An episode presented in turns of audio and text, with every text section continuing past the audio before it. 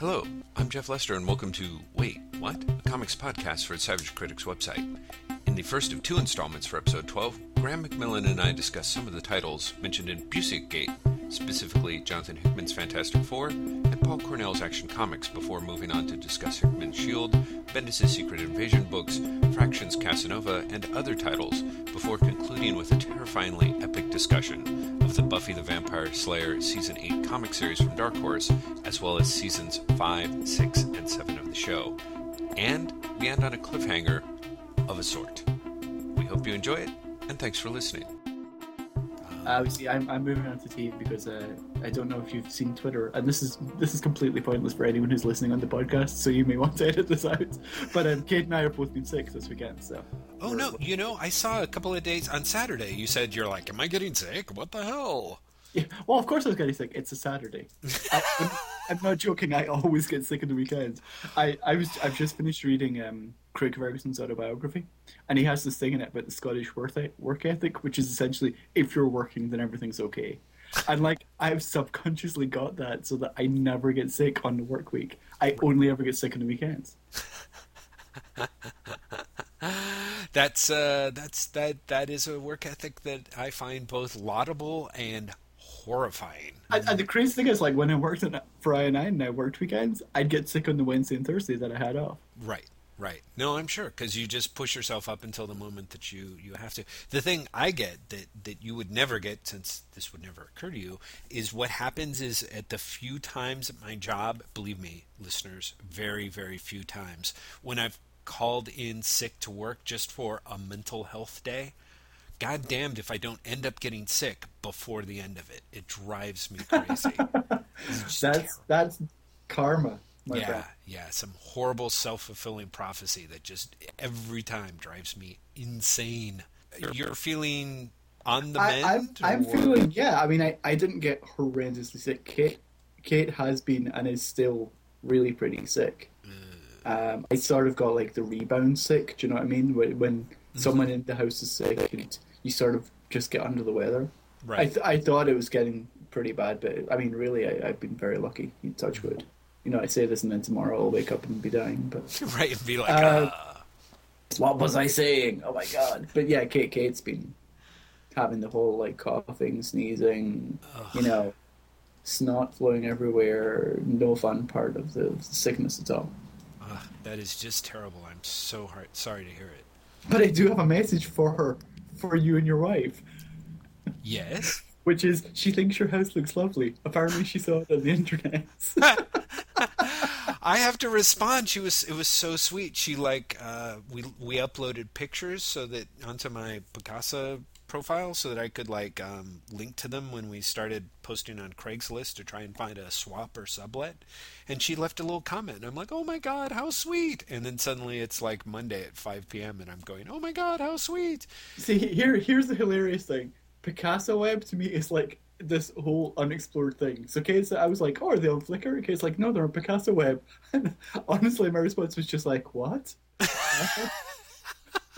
that's that's Google's image thing, right? It is. It is, and it's um, you know, I don't know why I've been so resistant to Flickr. I think because it's shackled so heavily to Yahoo, which I just kind of hate with a passion. It really, it really is. Mm-hmm. Flickr is insanely shackled to Yahoo.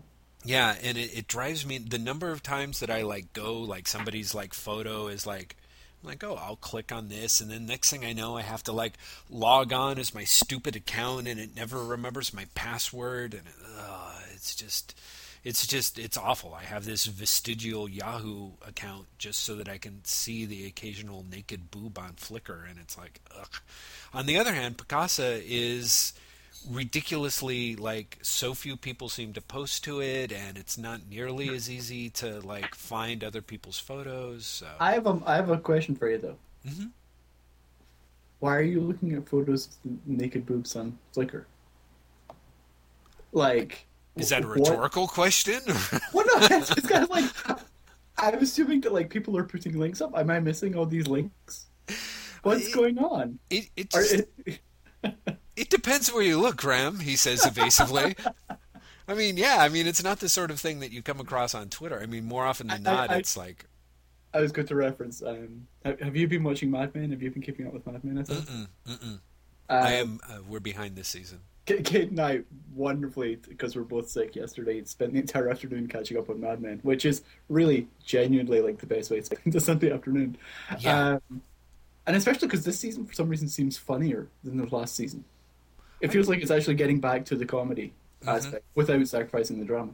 Um, but God, I forgot her name. Peggy. Peggy is getting mixed up with the mid '60s Bohemians and the mid '60s Ah. art scene, and um, she does this by discovering someone who works in Life magazine who has got photographs that have been turned down by the magazine because they're nude. I just like here, I'm. This is what I'm imagining you looking up on Flickr, like these weirdly, you know, quasi artistically lit nudes by some struggling photographer who just wants to make it. Uh, I wish. Yeah, no, I, it's you know, I mean, Flickr's got everything. It's it. I, the thing is, is I like know Flickr's got everything. My question is more: why I boobs? guess- Yeah. Why? Why are you looking it up on Flickr? Well, it's honest. Let's see, how can I best describe this? There are times when I'm perusing something on the internet and I'll be like, oh my goodness, there's a woman with glasses and boobs. Let me look at this picture more closely. And next thing I know, I'm. Oh, there there are more of the latter than I expected. Is that Yeah. what you're saying? Yeah. Yeah, yeah, yeah. Yeah, Okay. yeah. Yeah. No, it, it, it, is not. It's. I wish that it could say that it is a completely isolated, but no. No, no, no. No, I, I was I was half wondering if it was going to be salacious, if it was going to be accidental. I, I, I was really just curious. I was I was thinking it was salacious. There were probably other ways to get it, Jeff. That's all. Yes, no, and, and that is certainly the case. But but sometimes while while chasing down the path of salaciousness, suddenly one gets detoured into a, a frustrating like, oh damn it, I really I just have to log on this. You know, this is a you know I think was in fact a a somebody you know with glasses reading a comic book and topless. And the worst part is I probably tried to you know actually look at the picture on Flickr so I could see what the comic book was. So I mean, you know, don't get me wrong, the the, the toplessness was certainly a, a, a, a mitigating factor. Yes. Oh yes, definitely. but you know, it's one of those things of like really just how clearly does one need to actually see that sort of photo. And with me, sometimes if like you can sort of half make out a book that someone's reading, or the, you know, like what's on the shelf in the background, suddenly I'm weirdly obsessed. Oh, I, I do that all the time. There was a, a show on HGTV last night. Kate and I were watching, um, and it was the of all people the co-creator of Glee who's having his house redone. Um, and he's having his house redone, and like they're stocking the books back on the shelves. And honestly, in the middle of this, I go, "That's the Marvel Encyclopedia." Was it was this Brad Farchuk or Falchuk? No, it was. Um, oh God, I can't remember. Ian Gannon or something. like Oh that. right, right, right. Yeah, It was yeah, yeah. actually the the um the first show from the, the person who won their design star, like the, the top chef for HGTV, where the winner gets their own show. This was their Mm. show, wow, interesting. and it, it was surprisingly good. It was much better than I would have expected, having seen the contest. Huh, huh. I will be hornswoggled. Yeah, that's great that you saw the Marvel Encyclopedia. But honestly, like, I, I, it was one of those like, never mind the rest of the show. Is that the Marvel Encyclopedia? Although it really does beg the question, like, is that person, particularly because they're in Los Angeles, like, is that person like a real fanboy, or is it one of those like they were going into pitch for the opportunity to write like the Well- Fantastic Four movie, and they had a the Marvel got the Marvel Encyclopedia to I, bring it, up to speed. I have no idea. All I know is he's a massive music nerd, which makes sense because he does Glee. But um, Of course. but yeah, because of that, Marvel Encyclopedia, I could see him being like the the LA version of Douglas Wolk or something. there there apparently are uh, an abundant number of, of in Los Angeles and in the Hollywood powerhouses. So, and we're not. So hey, I've got Yes. a, I've got a comic related question to ask you. Yes, Oh, actually, it's a two part question. great. One, did you see the Kurt Busiek letter that was supposed to be private that ended up getting leaked on the internet over the weekend? Sort of. I saw the parts of it that uh, that um, Rich leaked on uh, on Bleeding Cool, and have no idea if that's the the. Yeah, I, th- I, th- I think that's it. That's all I've seen now. Yes, Um, I have seen that. What did you think about his comments uh, in regards to Jonathan Hickman's Fantastic Four? You know, I it's funny you should mention that because I kind of had that moment of like, yeah, um, let me let me look it up really quickly because there was some other stuff that I mean I thought uh, I thought that he actually said things pretty well and did them. Um, I mean, of, of course he does said things really well. It's Kurt Busiek. I mean, do you know what I mean? It's, Yeah, yeah, yeah. one of those. exactly. He's, he's hardly going to go, go and just say ridiculous things that are not true because it's mm-hmm. Kurt Busiek. Kurt Busiek is a remarkably well-spoken, intelligent man who does not fly off the handle. Right. You know, he, he's just he's Kurt Busiek is basically better than you. I exactly. don't, I don't mean you. no, no, no, personally, no. Exactly. You the, in general. the rhetorical you. Yeah, Yeah, exactly. Um, no, no, no. Agreed. Um, I thought it was actually really dead on. I'm glad that you bring it up because I remember there was something that sort of tweaked my brain.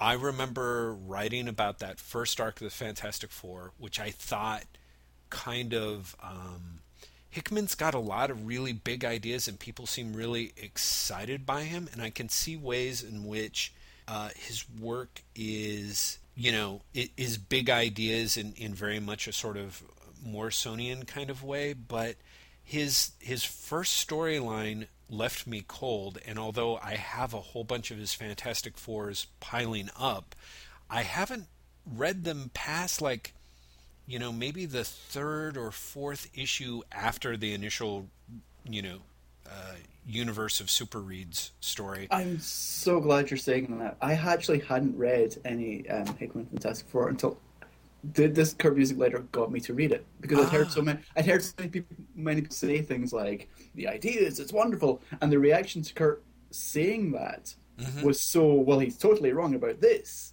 That I mm-hmm. thought I, I'm really curious now. I want to read it, and I think he's right on, and I think mm-hmm. you're right on. I, I think people are getting the fact that there are ideas in there mixed up with the fact that it's good writing, Yeah, and they're not the same thing. I agree. Pa- The pacing, because I only read the first arc, Mm-hmm. the pacing was terrible. Yes. I mean, really stunningly for people to say, you know, it's it's too each issue is too full. It's like you didn't read the same issues I read.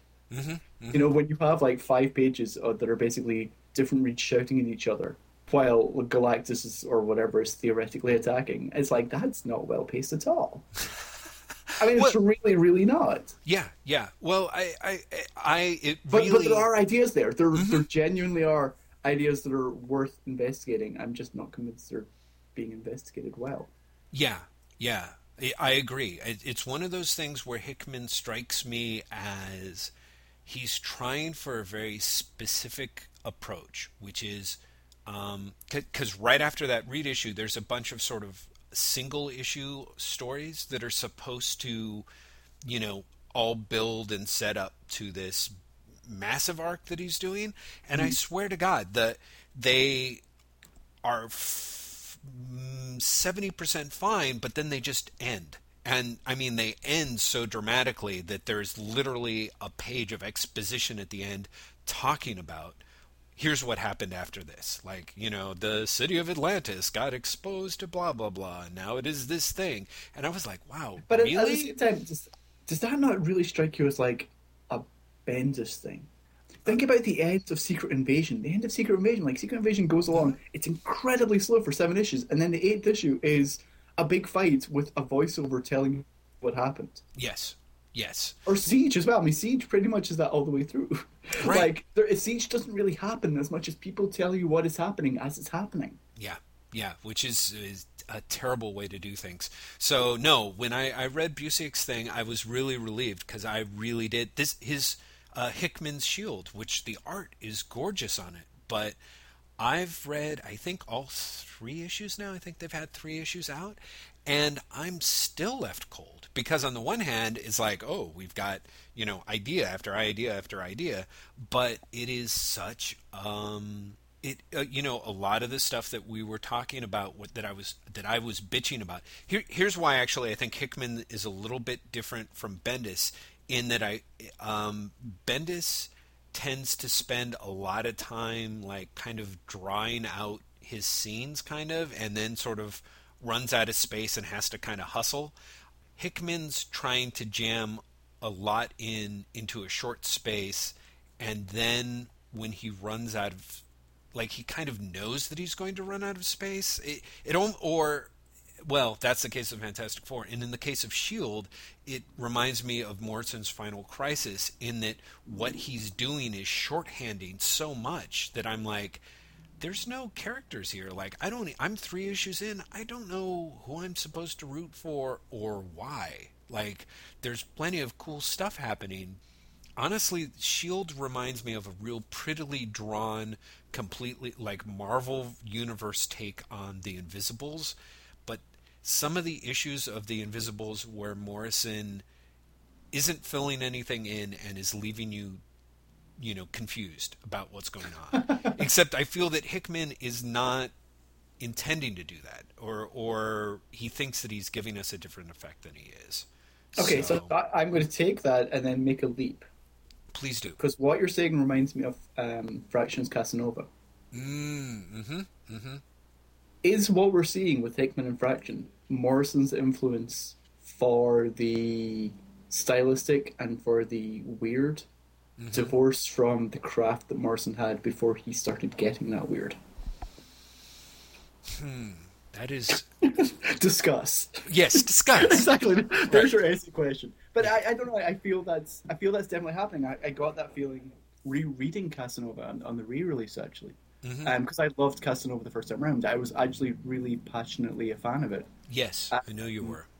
And rereading it this time around, I'm I don't want to say I'm seeing the flaws more, but mm-hmm. I'm definitely feeling much more disconnected from the work mm-hmm. um, because, in one sense, it's familiar, and so mm-hmm. I'm not having that moment of wow, there's a new idea, but also I think the presentation isn't doing any any um, favors favors. I'm glad you came up with that word because I was well, flailing around. Um, or because I think when you put the two stories together, as they did in the second issue, they put uh, issues two and three together. Mm-hmm. The 2 mm-hmm. tones played off really badly against each other. Interesting. Um, and it just it seemed jarring, mm-hmm. um, and actually took me out of the story. Mm-hmm. I think it's more because of the third issue is so um, it's so much about the, the the way it is told as opposed mm-hmm. to the story. It's so much about the construction. Mm-hmm. Mm-hmm. Um, they're putting it next to the second issue like that. Mm-hmm. Just shows that it's it's almost like a writing exercise as opposed to a story. Right. Um, but I, I, I but the Fantastic Four that I read from Hickman and the other things I've read from Hickman's, I've not read Shield, although I've been told by many people that I really should be. Um, makes me think that what we are genuinely seeing people who grew up reading Grant Morrison mm-hmm. uh, and grew up reading The Invisibles and grew up reading Doom Patrol to an extent. Uh, not only Morrison, maybe some Milligan as well. Mm-hmm. But they they're almost sort of stuck on trying to recreate the weirdness and the ideas as opposed to creating a story in which those weirdness and ideas can be transmitted. Yeah, yeah, I can I can see that. I mean, I I think that um, that one of the things that that Milligan, that Morrison, that all of those guys had, uh, you know, writers in the UK, as far as I, you know, stop me if this is a huge generalization, that there was is and was a market through 2000 AD of, and I suppose a few other places depending on when they came up, where they could break in, but they had to break in telling very short stories, doing eight oh, pages yeah, I mean, or four yeah, pages. The, the, or... the, five the five page Future Shocks. Yeah, mm-hmm. I mean that that was definitely a training ground for definitely the first wave of Vertigo writers. Right, and I think that wave of Vertigo writers are all very very strong at being able to jam in.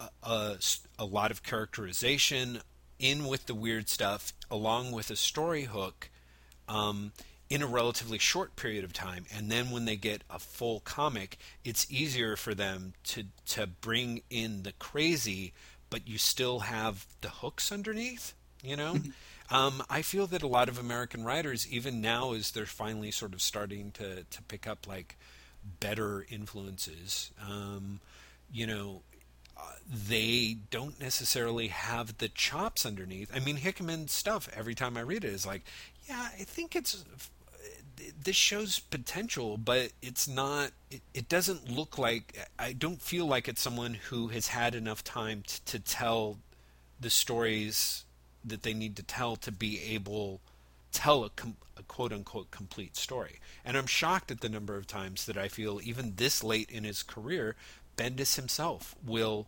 totally misgauge how much space or time he needs to tell a story, um, or he won't compress enough. And then the next thing he's there, he's like, he basically has run out of room and gone, oh well, you know. Um, there, there's no, there's not a lot of room in American comics for do-overs. You know, you're publishing something monthly. If you're doing like an, a, a seven-part story, you know, you're writing that first part before you've written the seventh part, and by the time you get to part seven, first six have come out and you're like, oh, I kind of boned me on that one, you know? And so I feel like when I read Hickman's stuff, at least especially the Fantastic Four, I'm like, this is a guy who's got a lot of ambition but hasn't quite nailed down the 22 page story structure or 20 pages or whatever they're at now.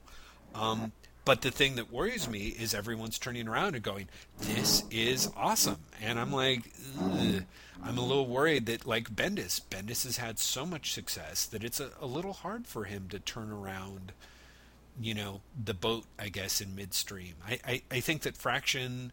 I'm really glad that he spent as much time on Punisher War Journal as he did. I because I don't think that a lot of those stories were very strong or as strong um, and I think it gave him like a lot of pages to kind of sharpen his chops um, before moving on to stuff like Iron Man. But you know, Casanova's Casanova's a huge jump of ambition, but and there's a lot of talent there. But you know, uh, the number of pages of actual published comics that Fraction had under his belt before he got those out there is surprisingly small. So it's amazing oh, yeah, that it comes off as well as he does. You know.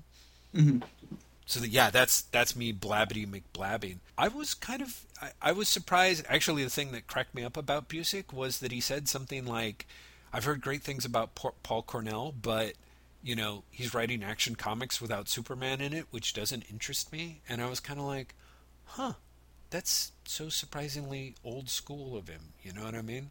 Like, yeah, you see, I agree that it's kind of surprising, but also not. I can totally see Kurt Busiek being someone who's been like, eh, what's the point? I mean, he's, he's got lots of other things to read. Well, you know of course, I mean? absolutely. So we all do. No, Don't I, get me but, wrong. But I, no, but I also mean that in the sense of um, I think his affection for the characters is such that um, he's got no interest in reading stories about the characters that he doesn't want to read. Like I think I could see him definitely thinking, "I've read all the Lex Luthor stories I want to read." Yeah, but well, yeah, I suppose you're right. But whereas, like, I the only reason why I'm surprised is for me, I'm part of like part of me is very much like, oh my god, action comics without Superman. Like the the part of my brain that's like, I have no idea how that's going to fly commercially is entirely it's been separate. Going on for the last year. Yeah, you know, right. hasn't Superman for a year and a half now. That's right. I guess because of all that new Krypton stuff yeah. or whatever. Yeah, he, he's he's been gone from that book for the longest time. Is... And actually, I read this the other day. Superman is the only Superman book right now. Right. Which is incredible. Mm-hmm. Mm-hmm. Mm-hmm. And it genuinely is. He's not in Justice League. Wow. Superman is the only Superman book right now. Well, you know, I, I, I almost think that they were, tr- of course, trying to do that with with Batman too, by taking him out of Detective Comics, and then it kind of, you know, his. and now he's everywhere. Exactly, and now it's backfired and rebounded dramatically. But but yeah, no, I, I I guess for me is like I wasn't. I admit, I part of me was like, eh, the new Krypton characters, eh, you know. But I'm sort of like Paul Cornell, like the idea of reading action with Lex Luthor in it. Like I'm like that sounds great. You know, I guess that means you haven't picked it up yet. You know, uh, Hibbs was oh. out of the first two issues.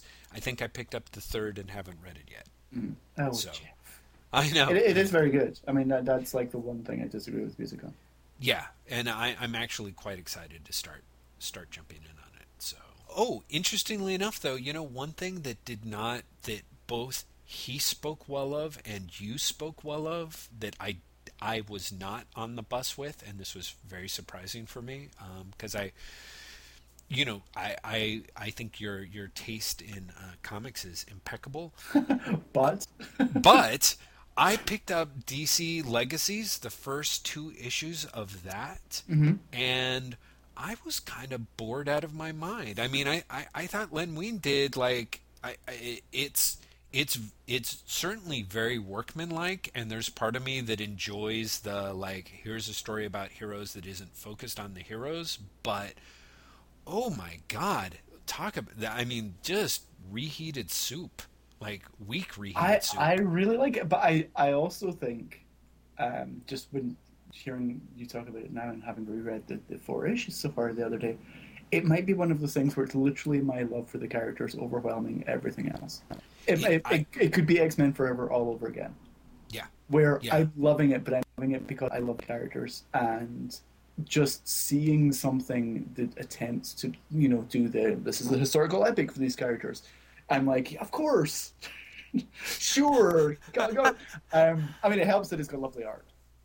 Yeah, the art is gorgeous, and honestly, that's to me the the strongest part of the of the book title. And I'm just not much an all. Uh, I, I tend to be swayed more by the writing than art generally, but the the Kubert art, particularly because it's Joe Kubert inking one of his sons, right? Yeah, Adam, I think I always get them mixed up.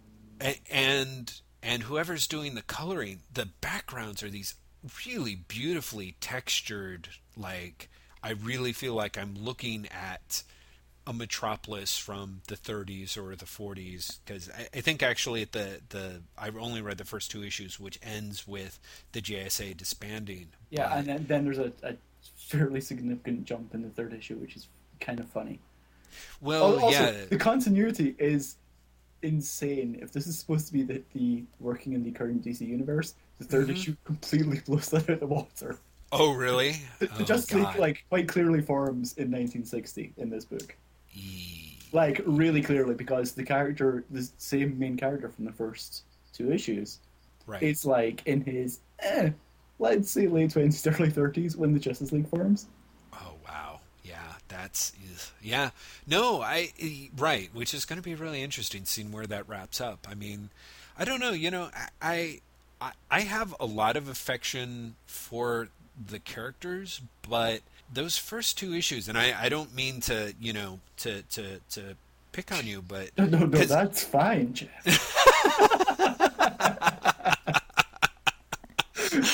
but I, I didn't feel like there was much there there like like particularly because the first couple of action scenes are literally identical like they're in the process of pulling crimes somebody shows up and starts punching them and then in the second one the Yeah, but is- is involved they're that- but pulling is more that crimes not- and then somebody shows up and starts punching them Yeah, but does that not work because that's what the stories were like back then? I mean, I, I totally took that as a metatextual thing because that's the, that speaks to the simplicity of superhero stories back then. Well, I, you know, and it's funny you mention that because I kind of had the take of a depending on like how your lineup is, that's kind of the case, but uh, you know, I started thinking about it. Like m- my biggest sort of um, feeling while reading Legacies was kind of like a big sense of regret that they didn't have E. Nelson Bridwell around anymore. You know, um, Well, I, I don't know. I no, I think I can see that. I don't know. I mean, part of me thinks that the entire project is very much a nostalgia project, not only because it's here's the history of DC Universe, but also it's Right. Len Wein writing it. sure, Do you know sure. what I mean? There, there's certainly an aspect of reliving old past glories. Right, and and and I think on the one hand, Wein does a great job, and B, Wein uh, has like all this stuff that I pick apart. I'm sure if I went back and looked at a lot of things that I love about his stuff, his stuff has always kind of had that like, hey, it's superheroes meets you know the old late show that I was watching at midnight last night. You know, whether that Swamp Thing or some of the stuff in Hulk. I mean, I usually actually really like it when it's characters who are engaged in their own story end up crossing paths with superheroes or the Incredible Hulk Sure. or the Swamp Thing or something. Sure. So you know, really, it's it's not far out of his wheelhouse, and it it it moves at a good clip and and isn't pacey, you know, laggy or self indulgent.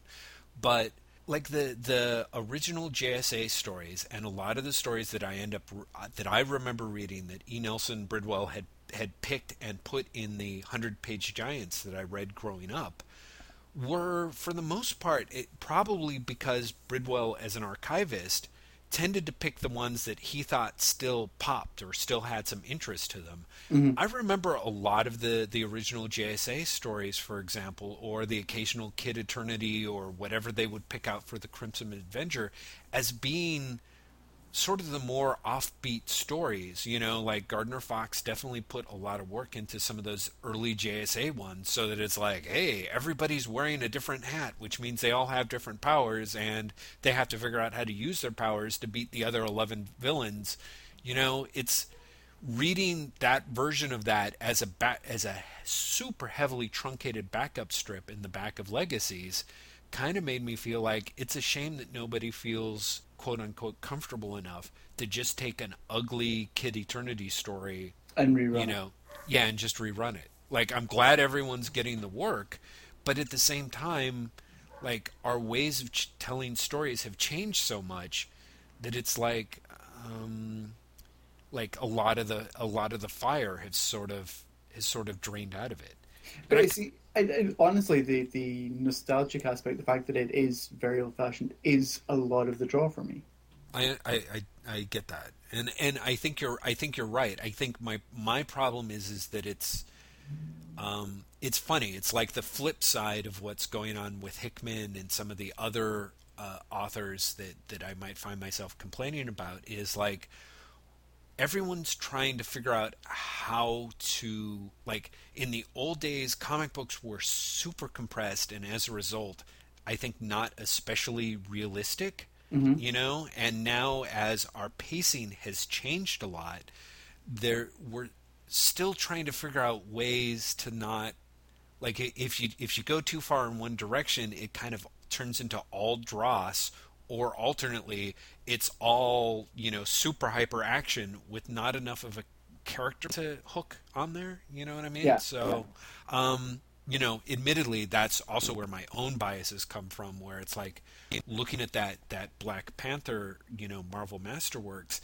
it's so heavily imbued with text it's not what we define as good comics now and there were plenty of people who complained that it was not good comics then but as a big formative experience for me, like that or the Steve Englehart books or any Stan Lee book where someone is still managing to, to say complete paragraphs while kicking someone in the head, you know, there's kind of that it, it's a cheat. You get enough characterization of what's going on, you know, but it happens in ways that seem ridiculously stilted and there's no way anyone happens like that. So I, I really feel that we're we're in an age where people are trying to figure out how the hell to restructure comic books to both read well and have enough there there. You know what I mean? Particularly for the single issues. It kind of reminds me of what you were saying in the last podcast, where that Green Lantern Corps was an amazing story, but didn't work as individual issues,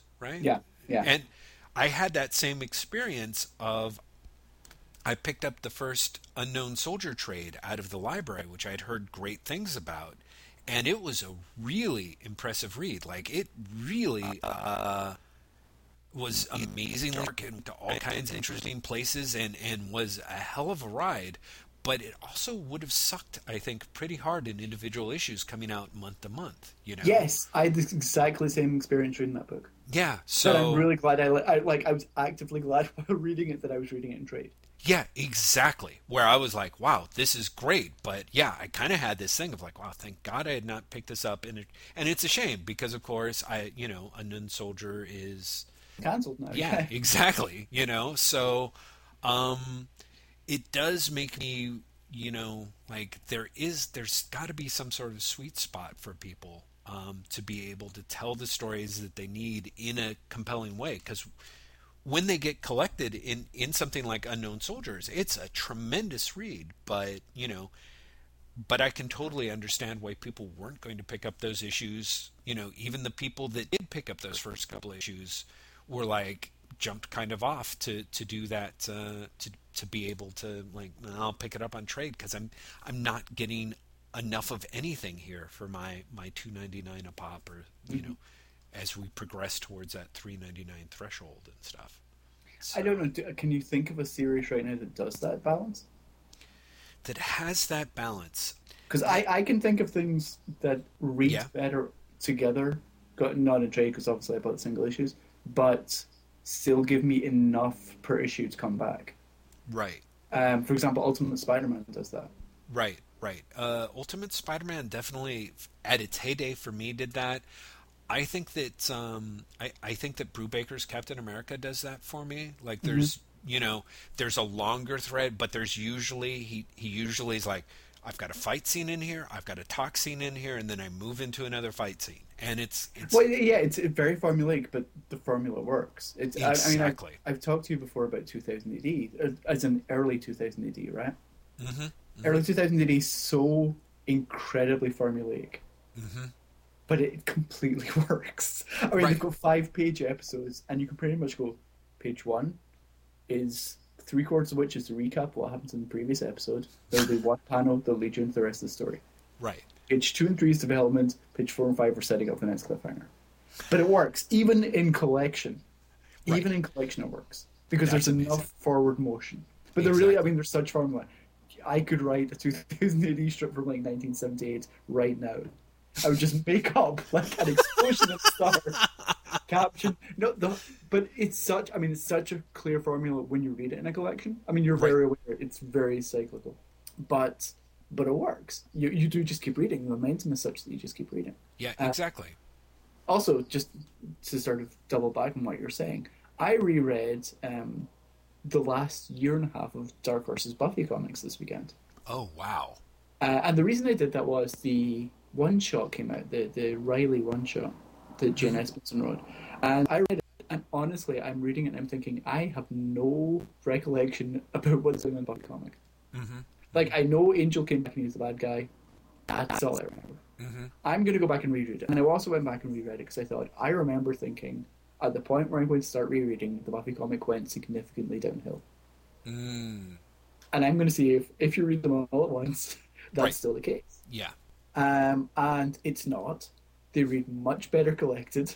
Uh, you can actually see a through line. You can see why things seem slow at the time as well. However, um, but it, I think it's one of these cases where the format completely fucks the story entirely. Um, the, just putting it into twenty-two page episodes completely fucked the story. Like, at, at, was there a specific point where it seemed particularly screwed, or do you think the momentum was kind of hobbled from Well, the they, start? they did. They did a couple of things that were really. I can understand why they did it in theory, but in practice, it just. It's it's as if they you know they were like, hey, this is going really well. Why don't we fuck it up? Um, I don't know if you remember the the schedule went really weird for a while on Buffy. Right. Like it all of a sudden sort of disappeared for like two months at a time. Mm-hmm. Um, and they had five one shots by different writers um, that changed the status quo. But if you're reading them as five one shots that come out intermittently, Right. each issue stars a different character. You don't Right. necessarily see the through line. Even though characters are referencing it in each issue, you don't see it. Uh, and so, so it's from there to uh, the next like episode, for want of a better way of putting it, next six issues or five issues are very deliberately paced. But again, schedules started getting fucked up, and the very deliberate pace is very slow. And it just honestly, at the time, felt like the momentum died between the five one shots and then this this five part story. Right. It, was, it felt completely apart. So, just to make sure I'm, I'm sort of half tracking, I read the the Buffy Willow one shot that Whedon wrote. Is that one of the five one shots? No, no, that, was about? no. It did one shots within the run of the book itself. Oh, I see. Oh, okay. Uh, like for example, when It was like, like, issues twenty through twenty-five. excuse me. So like when Loeb, like Loeb's Buffy animated, for Yes, example. and then they had Jane Espenson do one, they had Drew Goddard do one. Basically, people who'd written for the TV show.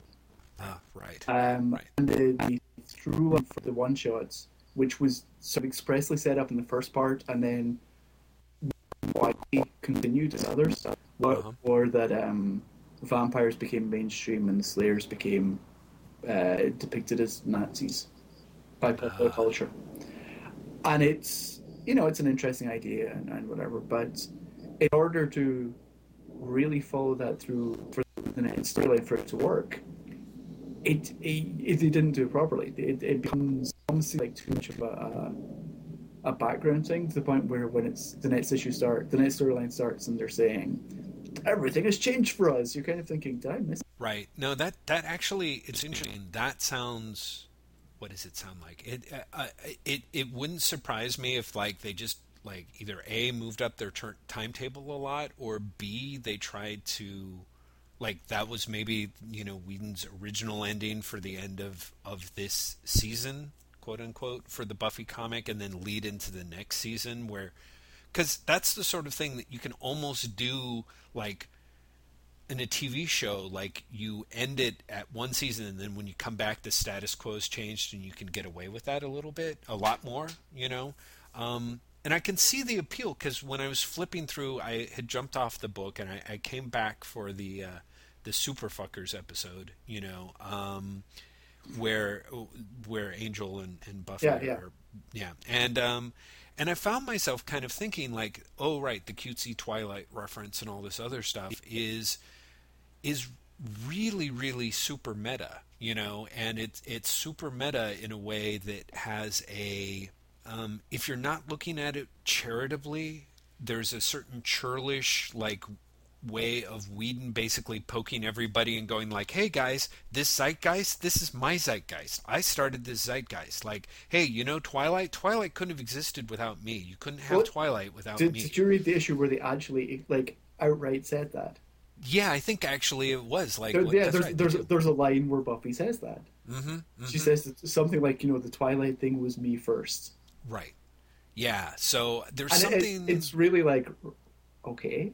It's, it's very strange because I mean the book, Twilight, Twilight, the character, or you know, mm-hmm. disguised angel, or whatever you want to call it, right, first appeared after the Twilight novel had come out. So he either was unaware that the novel had come out, which is possible. The novel wasn't massive when um, mm-hmm. when the, the story started. Who knows? Whenever he plotted it, right. Um, but also, if you reread this series, I'm not sure Twilight was always Angel.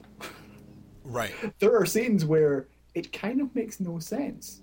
Mm-hmm. Not least mm-hmm. of all because um, in the, the Meltzer issues where the, the super fucking happens, um, Giles recognizes Angel's voice when he's Twilight, and earlier in the series, Buffy and Twilight had met and had talked at length, right. and you can't tell me she wouldn't recognize his voice. Yeah. You know, there's there's odd things like that, or like the speech patterns just do not match. Mm-hmm, mm-hmm. Uh, and you know, in Whedon, that's noticeable. Mm-hmm, mm-hmm. Um, so I don't know. There, there's there's some weird things going on. I, I don't know if he made it like it retroactively became Angel because he wanted to do some sort of meta commentary, mm-hmm. or if it was always meant to be there and there was a point where he was thinking he wasn't going to do it. I don't know. Well, again, I feel that there's a point where the the idea that vampires are the status quo, you know, again, in the context of you know the storyline, is this weird meta thing of not just um, Twilight, but you also have True Blood, and the vampire stuff is back in. Vampire culture is back in, in in a way that is the exact opposite of how Buffy and handled it, you know, mm-hmm. the Buffy the show. So there's part of me that's like even in a meta way, I find it very difficult to believe that this universe that Whedon had set up could ever get to a situation where vampires are more accepted. You know, it just doesn't really seem. I mean, admittedly, I haven't read it, but it would. Oh no, a, it's it's a fairly big jump. Mm-hmm, I mean, it mm-hmm. pretty much is this vampire gets her own TV show by biting people and, and using her vampiric wiles, and everyone is okay with it. Right. And they don't like they literally sort of make the jump. Mm-hmm, you know, she gets the TV show, then all of a sudden it's on TV, and Right. they've bypassed any, you know, holy crap, there are vampires moment of it. Yeah, yeah. It, it it seems to me like a really weird, hard jump to make. You know, particularly in the way that the Buffyverse has portrayed vampires and sort of people's ability to accept the supernatural in the Buffyverse is pretty is very different from that, and it sort of feels like they wanted to reconfigure this stuff for a variety of reasons, not least of which to maybe uh, either talk about or to fit in with the current Mm, zeitgeist or or or, or landscape with regards to how people are dealing with vampires today in popular culture. And it just seemed it, it, seems very odd. I would have to read it but i'm i'm fascinated that your problems have more to do with the pacing and the structure rather than the inherent idea. And i'm not saying that's a bad thing. I'm just fascinated that that you know for the most part you sort of feel like they could still make it work if they had done it kind of in a in different ways oh, I, def- I definitely think they could have. Um, mm-hmm. I, I have less of a problem with the metatextual elements than I think you do. Mm. Um, if only because it's not over, and so I kind of want to see where they go before I decide that it's good or terrible. Sure. Yeah, no, um, which I think is great. So, you know, we'll see. Also, I trust, for my sins, I trust Whedon. Mm-hmm. And so I want to give them the benefit of the doubt, even though, you know, I think Dollhouse was an exceptional failure. um, I, I, I honestly think Dollhouse is, you know, I'm not sure there's anything positive to say about it. Wow. I think I think it's terrible. Um, well, that's great. I think that it's I I for the for the most part have have for I don't know why, but I I as a guy who sat and watched almost all of the original Buffy on TV when it was airing, and then bought the box set and literally watched every episode. Um, I, I kind of I I have both a lot of respect for Whedon's chops, but I definitely think that he's far from infallible. So it could go either way, you know. Um, and I started out. I definitely did start out with the with the Dark Horse, you know, season eight stuff as very much a fan, and then just found myself kind of falling by the wayside. Um, not not so much for anything badly that was being done. It was just more the idea of like the things that I missed about Buffy or that I wanted from Buffy were the things that they didn't seem particularly interested in addressing in the comic, which was totally fine, you know. Um, well, what are those things? Well, I, you know, I, I uh, it sort of talked about it way back when in a column that probably is impossible for us to find in our crazy archives, unfortunately. But uh, basically, the, the, gist of it was the the first batch of issues uh, uh, that Whedon was doing really felt like what he was paying attention to was finally here's my chance to do Buffy without the um, without the budgetary restrictions of the show. So it's like it's her and a team of slayers and then they're in a giant castle and they're fighting dragons and they're fighting giants and there's there's like a zombie army attacking them. Yeah and there is sort of a, a, a very clear disconnect from the reality of the show. Yeah the reality of the show was very much like we've got enough of a budget that we've got three guys with melting face mac- makeup and that's all we can afford as a budget. And so consequently, they had to rely on the cheapest thing possible, which was, you know, what's inexpensive. We put these four characters in a library and we have them bicker. We have them talk. We have great dialogue.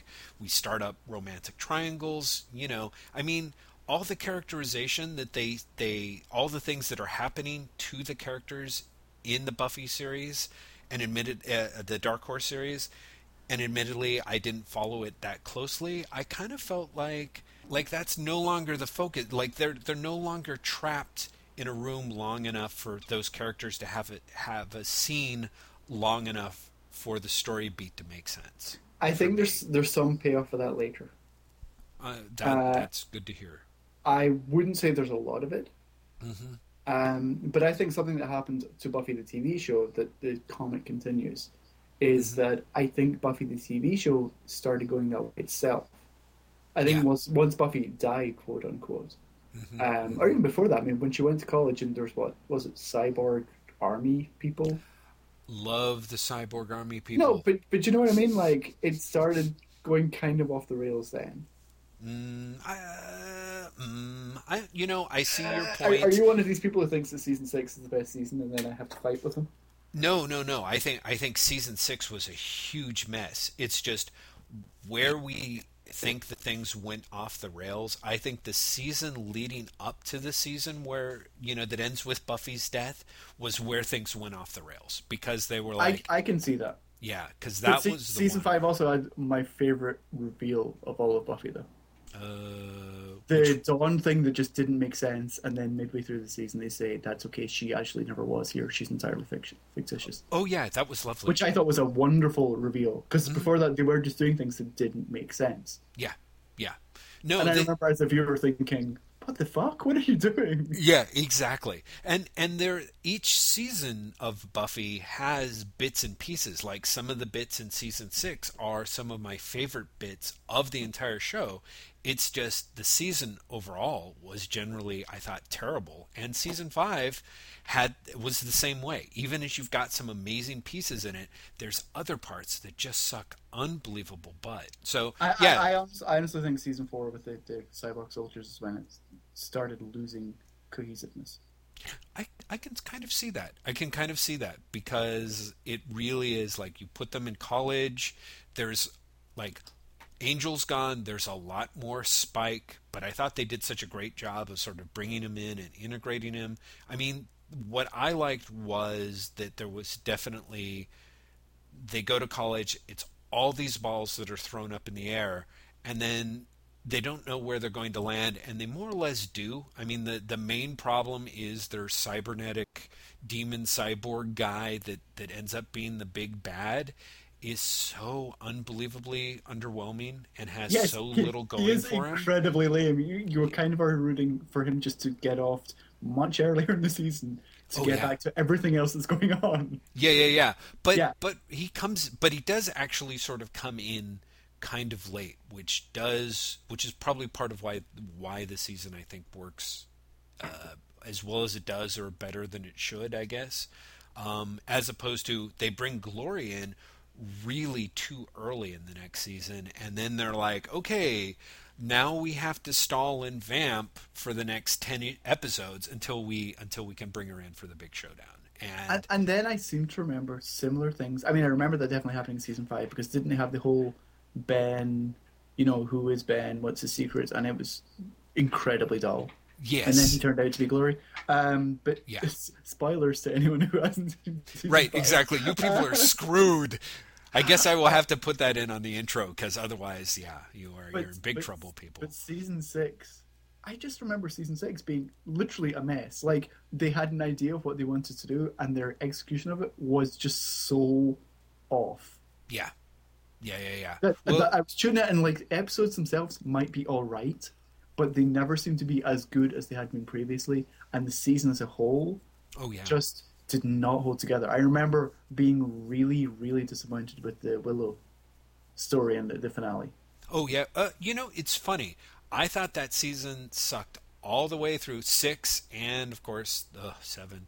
But I actually six, like seven. do, really? Oh my Yeah. goodness. Oh god, it's it's. I like seven. Uh, like DC likes these. I, I as a, a, a victory lap. I don't think it's it's like a good. okay thing. i think that that's a proper context for it yeah no I, I mean getting that far and kind of they have some some nice stuff where they go kind of but no six six is a huge mess it just honestly i would have written it off if it wasn't for they just pull you know they they, they you know they build it up to this point where they do the whole dark phoenix ripoff and then god bless them that whole that scene between xander and willow like like it didn't redeem the whole season because i really do think that it's crap but in terms of it being like this worked for me. This worked for me. These characters paid off for me and um but it it never would have paid off if it hadn't been not for stuff that happened in season six, but from stuff that they'd built on with Xander and Willow in the first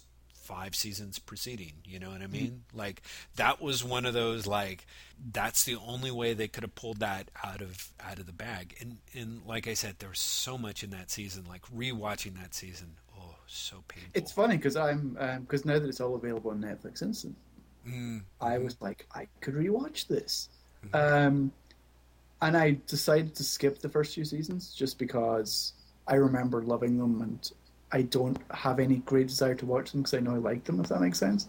Right. Whereas I kind of wanted to start watching five, six, and seven Right. because I remember four just being something that I don't want to revisit at all. Right. so I thought I thought five, six, and seven. If only uh, because in part I actually remember liking Glory. I, I at least as a concept, I might because I can't remember really her as a character. I just remember her being like this valley girl who also is a god, which I think is a, an interesting concept. Um, but now that you said that about Willow and Xander at the end of season six, I kind of want to jump to that episode and watch it again because I remember watching it the first time and just thinking, "Oh fuck you." Well, try rewatching it out of context then and see what works. I do remember the thing that bugged me about Glory that was that bummed me out in a way is that it's so clearly I felt start it's supposed to be one thing and then at some point they changed it or they weakened it or they they kind of got off track. But what I liked about it was um the like here's like Glory is this incredibly bitchy sort of entitled character at at the beginning but I also like the idea like they're very specifically saying like sh- it is she who cannot be named. It is this being that has existed before everything else. And and her name you know to go with the old classic G Galactus starts with a G2 concept. It's very much this idea of like see that that season is supposed to be Buffy versus God. You know what I mean? Like Glory is supposed to represent God, not not you know like the actual capital G. This is the deity that created everything else, and that's who Buffy is supposed to go against. You know, I firmly believe that's where they went. That they were like, yeah, this is what we're going to do. And then at the end, they're kind of like, you know what? That's just nah. Let's kind of do this thing where she's like a, a a mystical memory challenge hermaphrodite. Everybody loves that, right? You know what I mean? Like it was like, what? You know, the whole like bed Who body really- swapping who, thing. Who doesn't like that? Sure, absolutely. I, I remember I remember five just being very confused. I remember st- starting with the Dracula episode and even that seeming totally off, and it seemed Oh, like it took a long time to get its feet, mm-hmm. and then mm-hmm. it only really felt like it had its feet for like half the season at best. At best, maybe. And I, maybe I remember the to, end yeah, being very off as well. Yeah, I, I, I remember it beginning and ending really, really weirdly, which is one of the reasons I want to rewatch it, just to see if I'm right. Do you know what Yeah. I mean? I, I might just it might I might have felt that because it didn't fit with my idea of what Buffy should have been. Well, Well, we'll uh, see. certain- Yeah, we'll see. My my take on it when rewatching it with the at the DVDs all at once was that yeah, it was a mess. They had one idea and then they changed it, and they also had to go somewhere else, and they sort of um, really screwed the pooch on it. And five and six in particular, and certainly a bit of seven, really suffer from the we know what we're going for, we just don't quite know how to do it. And that is something I, I assume because at that point in things, you know, Whedon has Buffy on the air, he's got Angel on the air, and they're prepping Firefly. Yeah, wasn't wasn't on the air. five when Firefly was on, or am I misremembering? I'm I'm half thinking that was six, but Okay. may, because Six was the one he wasn't showrunner for. I remember that. Six was Marti Noxon in charge. Right, exactly. Um, but but even five, he's like got Angel going on like hot and heavy, and I believe they're prepping Firefly. So yeah, he's he's really far away from five and six, and then when he comes back to seven, there's a lot of um, it it's it's later stage Whedon, which is the Whedon that I trust a lot less. Um, Oh, you if, if we weren't at the hour mark, I would take that as a launch pad to go off on my Whedon rant. Ooh. so, well, I, we should stop. Can we use but- that as a cliffhanger? And then Yes. I go off my Whedon Okay. all right. So, uh, gi- give me a few minutes. I'll call you back, and then we will launch right into that Whedon rant. I can't wait to hear it. Talk to you soon.